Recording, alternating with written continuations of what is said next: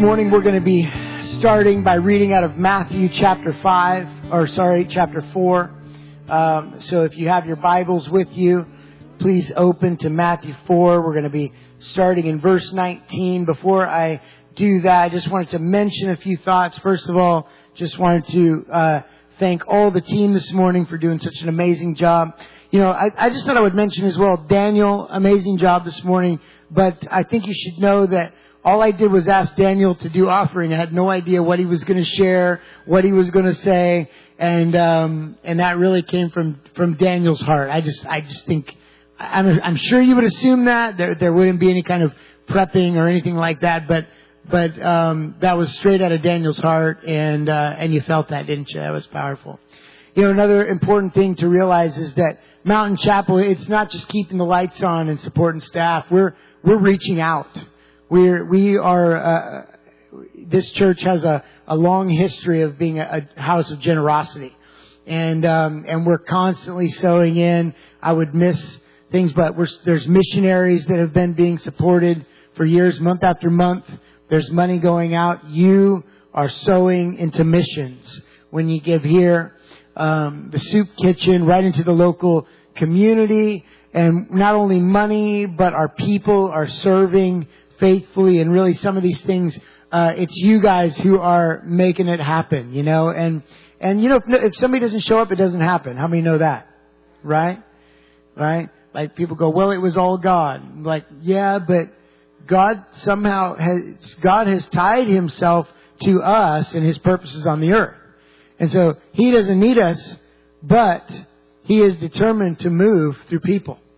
And that's a powerful thing. And so, anyway, when you sow, you're sowing into the kingdom. You know, I just remember, I like to remember that when I give, ultimately, even though there's a structure and there's a way that we do it, ultimately I'm giving to the Lord. And I think that way, whether I'm giving here, which we've done that for all our Christian lives. You know, we want to put the Lord first in every part of our life. And I think often, I could get off on this. I'm going to stop, but it all belongs to God, my whole life, all my time, all my affection, everything. And so, but I think it's important to know that when you give, you're actually sowing into missions, local ministry, and really we're just getting started. So, thanks for praying with us into that as well.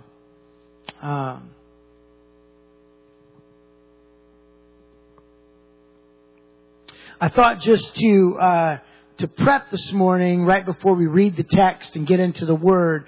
And, you know, how many here are note takers? You're a note taker. You love to take notes, right? You learn that way. I'm a note taker. I've always had a journal. Like I don't journal like my thoughts and feelings too much. That's great if you do that. But I generally keep a journal and I just write down in it the things that God says to me. And so whether that's in private or whether that's through preaching, that's what my journal looks like. And it looks like lots of different little revelations and notes. And sometimes they're comprehensive, but that's a rare occasion. And you know, because I have a high value, and this is really my point this morning, that I have a high value for the substance of the kingdom. How many know it isn't what I remember, but it's what I receive that really changes my life? Yeah, it's powerful. And so I think this should encourage you, because when you're taking notes, some of you like to take pointed notes, and there's many different speaking styles, many different learning styles and things like that. But what I like to remember is that the message that goes forth is a message of power. And so it's not just what I'm hearing and learning with my mind, right?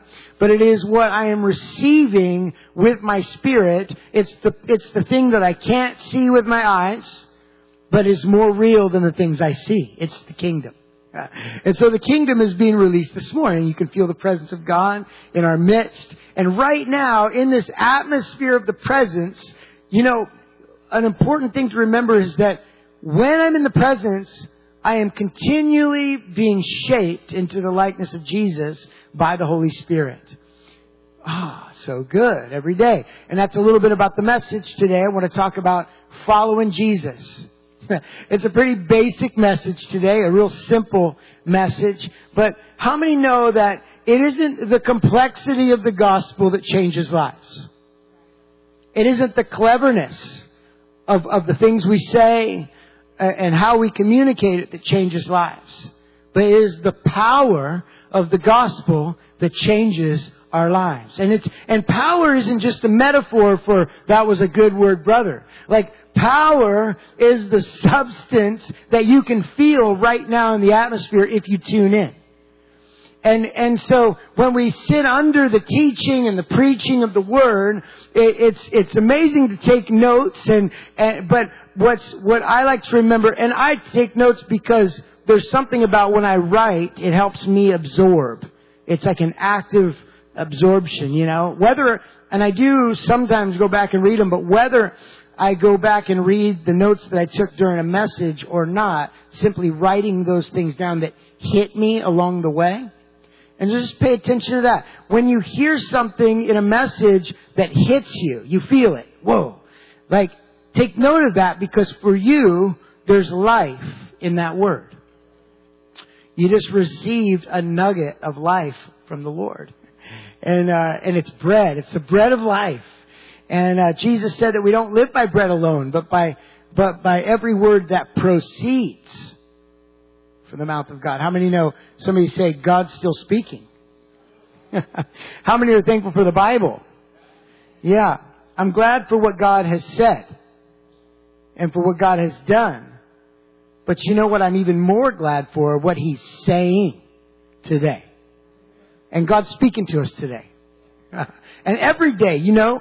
And so we as a Christian, we have the joy of waking up every morning, whether we wake up grumpy, tired, stiff, doing cartwheels, whatever it is, that regardless of that, we have the joy of the expectancy that today is a day to hear from Him, to experience Him, and to be changed more into His likeness, that He be manifest in my life. Amen?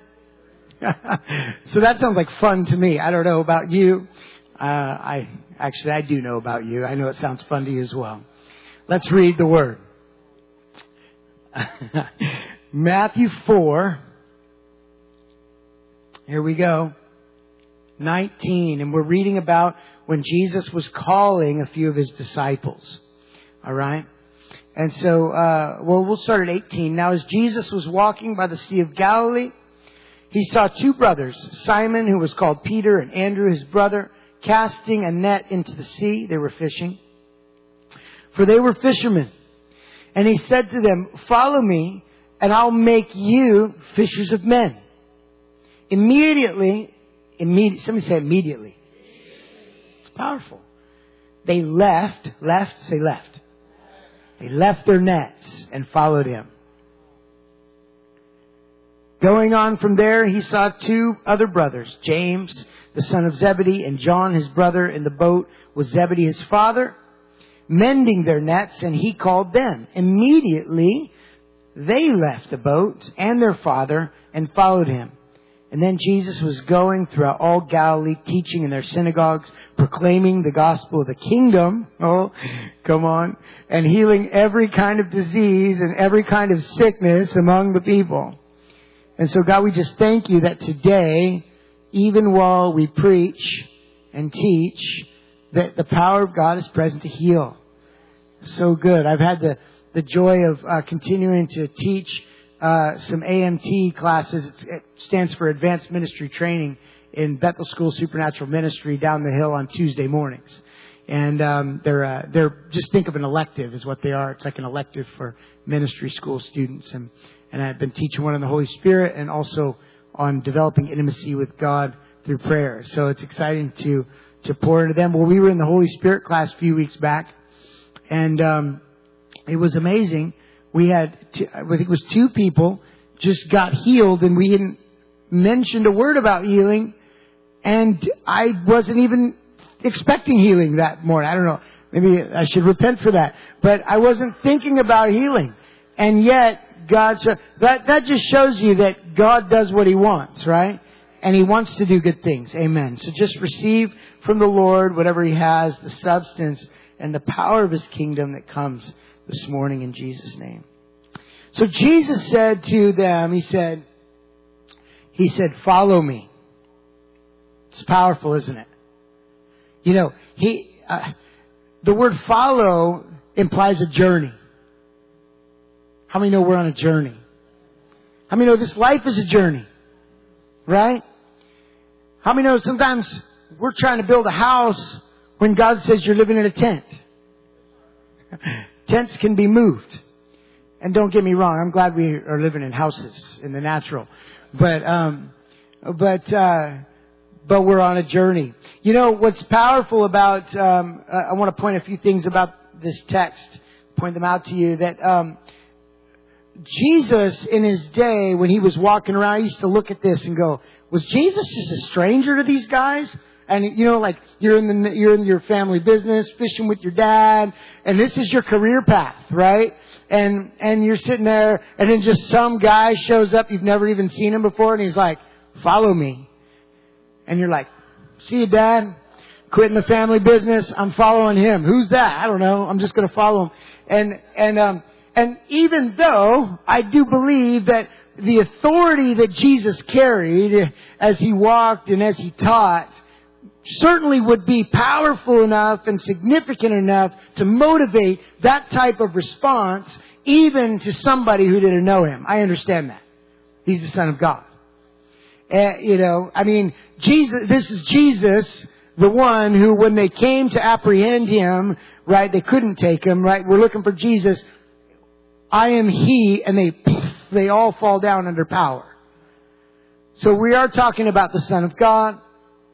However, it was common in these days for these rabbis, Jesus was called rabbi, which means he was a recognized teacher. Remember, even at 12 years old, he was found in the temple about his father's business, teaching with this amazing revelatory gift and this authority that people would actually listen to this 12-year-old boy as he opened the scriptures and taught. And so it was tradition in those days for these teachers to be around, and they'd be teaching. Some were more notable than others, and there were students around, young men who desired to be raised up and basically discipled or taught. And the best hope, really the only hope for one of these young men, and thank God today it's men and women, right? But it was young men that would be called into like learning the law and being discipled under one of these rabbis, where they would learn not only the law, but how to live. So when you followed a rabbi, you would not just learn what they taught, but you would live how they lived. You would follow them. Literally, like, it was just about like living with them. Like you'd go where they go. You'd learn to say what they say. And then you would learn to apply to your life. Not only learn the law, but how to apply it to your life so that it works in your life, right? How many know the world just doesn't need, like, nice church teaching? They need a gospel that works when you get up in the morning and when you go to work and when you need a breakthrough, right? People don't just need words, they need God. And that's what the gospel actually is, that God is here. God is among us. And then he will be in you if you're born again. Amen? Amen. That's good news. And so they would hope to be accepted. And so it would be common for these young men to approach a teacher and say, can I follow you? Or let me follow you. And then it was up to the teacher actually to accept them or say, no, I'm sorry, you cannot follow me. I'm looking for somebody else. And but the powerful thing about this is that what Jesus did was way out of the box, really uncommon. Now, Jesus approached these men. First of all, they were fishermen. They were there fishing. They were unlearned men, as the Bible says. Right? Later we understand that they said they took note that they had been with Jesus. They didn't have any degrees. They didn't go to any Bible colleges. They weren't even able to study really, because their life was tied to this vocation of fishing. And maybe they had heard Jesus and heard rabbis around teaching. But Jesus shows up on the scene and he calls to them where they are. And he says, now this rabbis didn't do this. You follow me. Like it would have been the place for the student to ask in humility. But here is Jesus, the Son of God, the best teacher that ever, and he walks up and he calls them and he says, follow me. So you got to understand, first of all, even in the natural, this was a phenomenal opportunity that would not be afforded to young men, young people usually.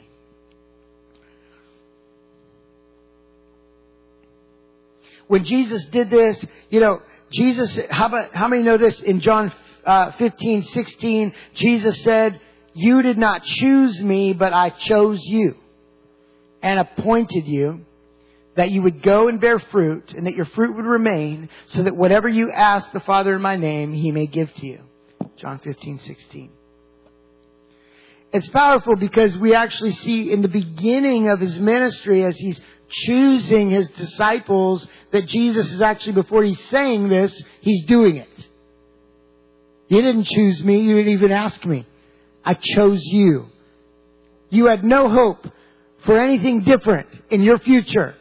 And you were probably happy to be a fisherman because at least you had a livelihood and there was a family business. And these were good businesses, often, but it could have been a meager living. And yet Jesus comes along and he calls them into something that they never dreamed would be possible. Amazing, isn't it? And they become the apostles who really shaped the world, turned it upside down, as somebody said. When Jesus, he does this to us, right? He's still calling people. You realize that. And when Jesus calls them, he's communicating a few things. First of all, he's saying what we've already stated. I've chosen you. You're picked. You have been picked. Feels good to be picked, right? Feels good to be picked. Oh, and how much more by Jesus? When Jesus picks them, he's also communicating a confidence, a belief, actually, in their potential. Jesus is saying to his disciples, I see something, they're fishermen, but I see something in you that you don't see in yourself. Follow me, and I'm going to make you something you never thought you could be. It would literally be like if you were working a hot dog stand in New York City and somebody came down from Wall Street and grabbed you and said, hey, I want to teach you everything I know and I want to raise you up to be my successor. It was that kind of an upgrade, except for better. Way better. Amen. They got to walk with Jesus. Amen. And I would just say today that for those of us that are following him today, I think it's important to remember that I didn't choose Jesus. I said yes to him. When he said, follow me, I got up like you did. We answered the call.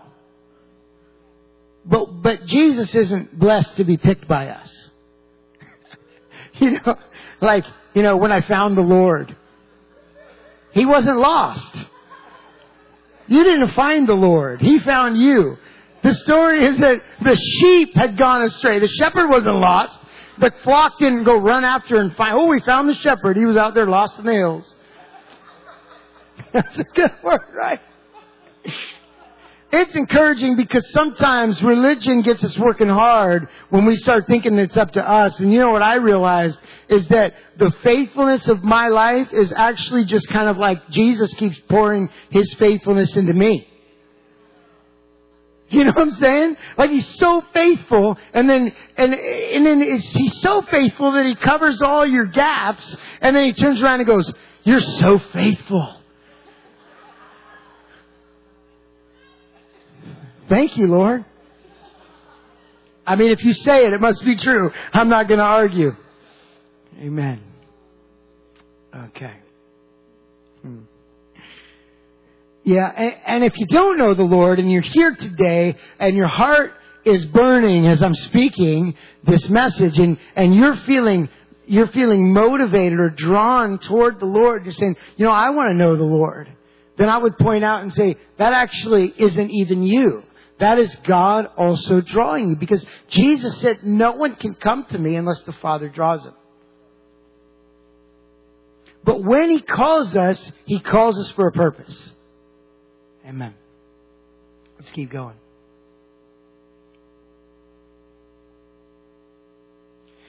You know, another great verse, he says in John 12:32, Jesus had said, speaking of how he would die on the cross, but he said, if I'm lifted up from the earth, I will draw people to me. Isn't it amazing that we actually don't even draw people to God?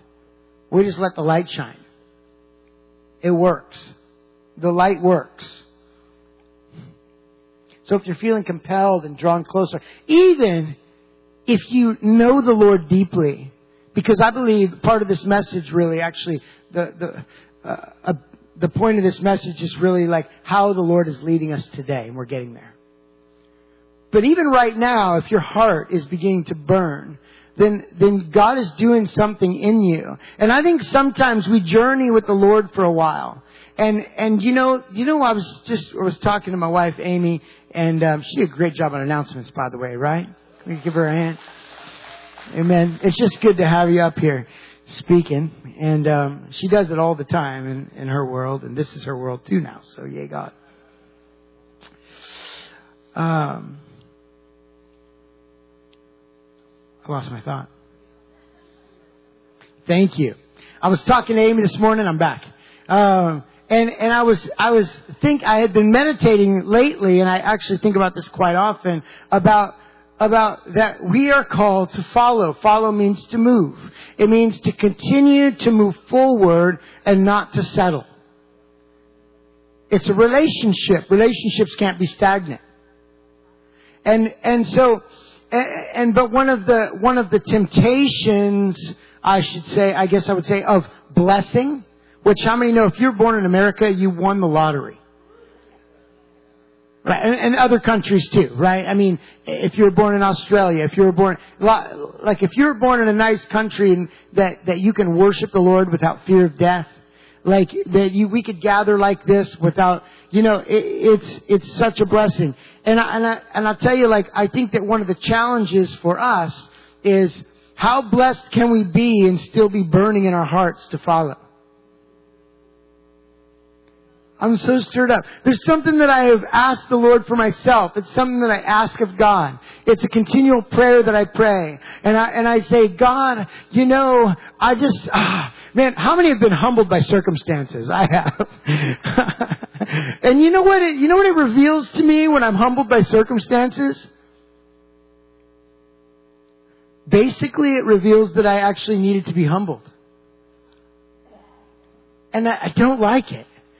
Like, I don't like that feeling. I'm not saying I don't, of course we don't like the circumstances and things. But I'm actually saying what I don't like is that when that reveals to me that some type of complacency or pride had crept in without me realizing it. And that my heart for Jesus was burning less than it could. And I just think, God, you've been so good to me.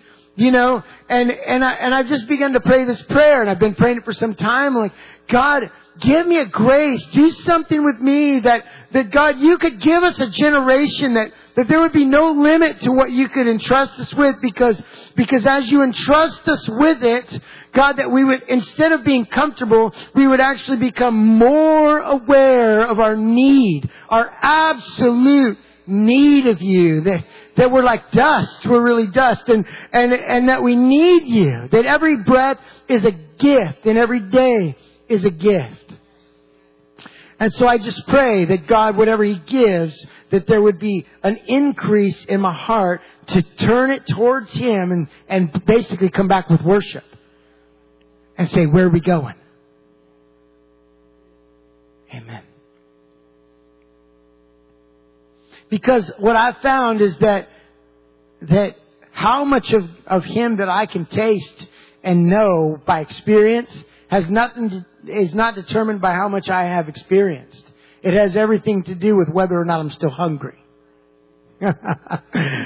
Whether or not my heart is alive with love for Jesus. For Jesus. That I'm not a churchgoer. I love Jesus.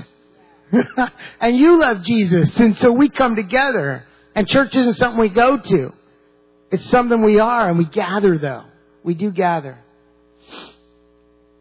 So they immediately left their nets. This is amazing. Okay, this word left there, it's a powerful word. Okay, it actually means, instead of doing it from memory, I'm going to read what I wrote. It means to send away, to depart, to expire. It's over. It's over. These nets are expired for me. Out of date, gone. Moving on. To leave, to desert. Actually, it's a word that can be used for divorce. It's that powerful of a word. In other words, it's dead to me now. Because I'm following you. Not even that it was bad. Not that it was bad. It was just that they were called out of something to follow Jesus somewhere else. Can you imagine? Like, it's your dad. Your dad has prepared this for you all your life. And he's looking forward to handing it to the sons. And I could just imagine, like, the respect and the love they had for their father. But he's going, Dad, thank you so much. Like, really, it wrecks me. I've seen how you prepared this for me and your heart to follow you in the family business. But Jesus is calling me. And I have to follow him. And I don't know how that went down. Maybe the father was as excited as they were. Maybe it wasn't understood. Sometimes when you follow the Lord completely in your life, that not everybody always understands. And the best thing to do is not try to explain it all the time. Just stay humble and love.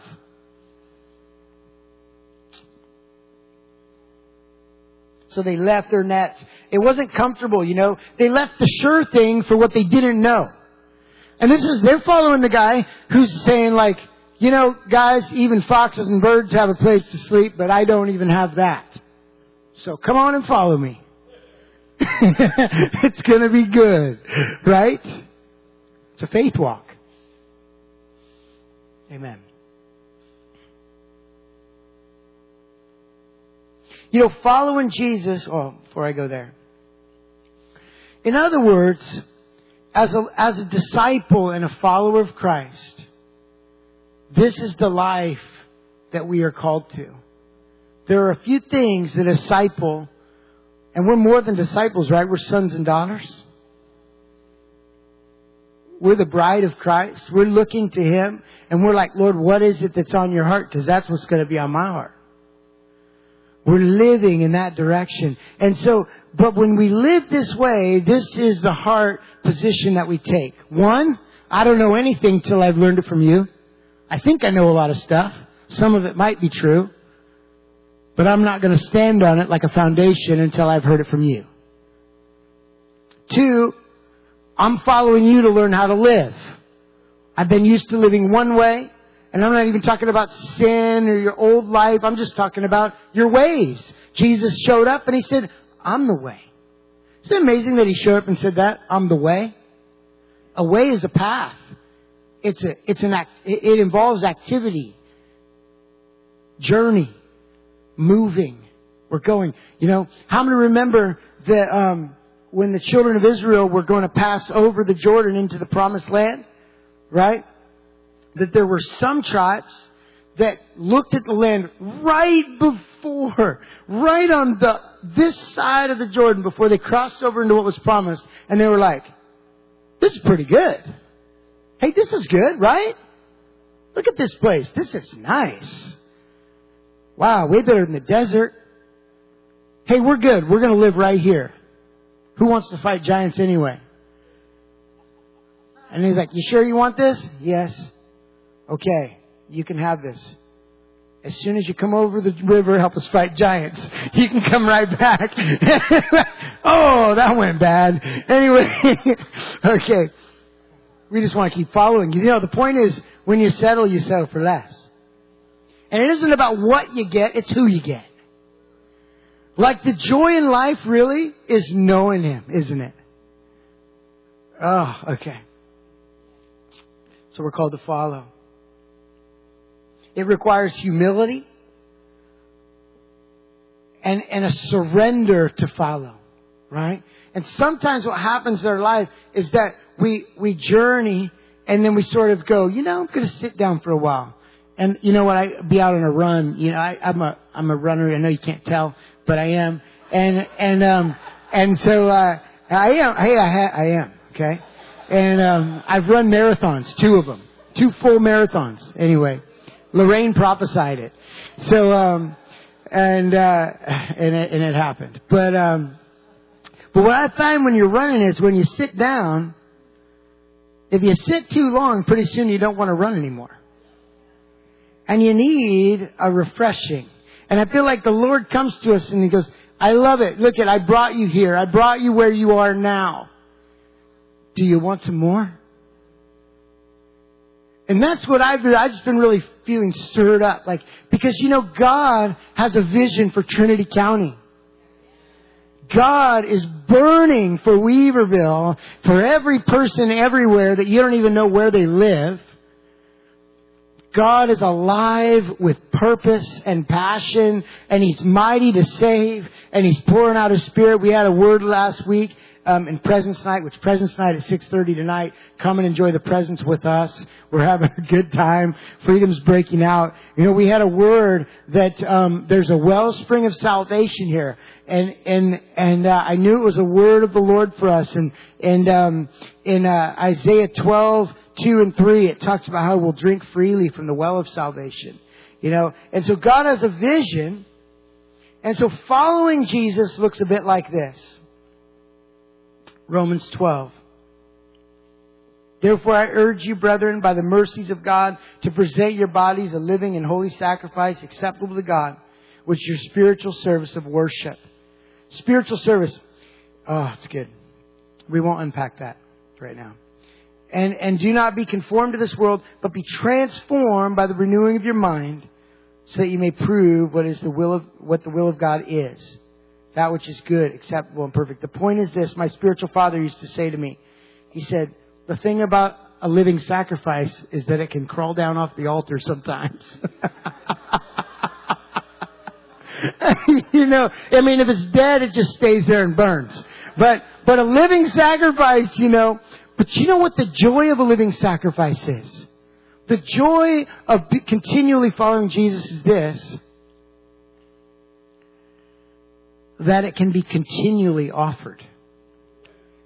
That it is continually pleasing. And that it never gets old or wears out. It's a relationship.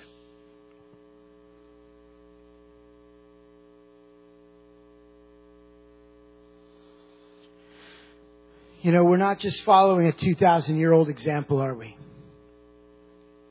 I'm glad for His example. I'm glad that it's here. We need this. But you know, a friend of mine, Gene, was here from India, and he was telling me, he said, you know, there's parts of India where they don't have Bibles. And he said, the Word of God, the Bible, is a blessing, and we want all believers to have them. But he said, where they don't have Bibles, they have more encounters with Jesus. Sometimes. I don't want to say that's across the board. But he said, because Jesus just shows up and reveals Himself.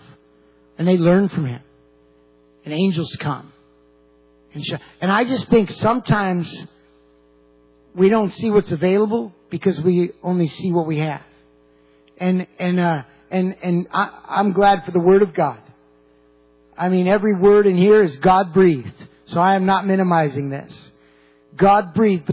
But what's written in here is meant to be breathed upon by the Holy Spirit, be a fresh word today, and lift my eyes that I might follow Him and experience Him today.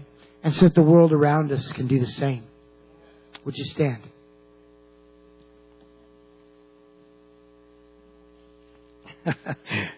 Praise You, Lord. Father, we just thank You today that we are on a journey. Basically, Mountain Chapel, you know, the word is this, that the journey continues. Amen? How many are on board with that? Lord, where you go, I go. You know, and the key really is to find out, what is God doing? What does he want to do? And then we pour ourselves into that and we say, what does it mean to follow you practically in this day, in this time? And I thank you for what you've done before, but what are you doing today? Because God doesn't stop moving. You know what I'm saying? Sometimes we think he does, but really all we have to do is just like look up. Where's the cloud? Go get under it. You know what I'm saying? Where'd he go? There he is. I'm going. And I don't mean God leaves us in our personal life, but the activity of God, living in what we call revival, which I think God just calls life. Normal. Yeah, that's a good word. Vitality. Ministry team, would you come? And, in a minute, I'm gonna invite Daniel up here just to close this time out. So Daniel, would you come? As Daniel's coming, I just want to say this: if you're in the house today, and you're away from the Lord, or you don't know the Lord, and you're feeling drawn by Him today, and you're saying, you know what? We're all saying we're gonna keep following, and the Lord's poured Himself out in our midst, and we're jumping on board. But if you don't know the Lord and you want to, raise your hand. Just go ahead and raise your hand today. The Lord's gonna come. People have been coming to Jesus lately. If that's you today, just raise your hand. All of heaven celebrates when people come into the family. If you want to be in God's family and you're not, raise your hand. I'll just wait a few more seconds. Well, praise God. Hallelujah.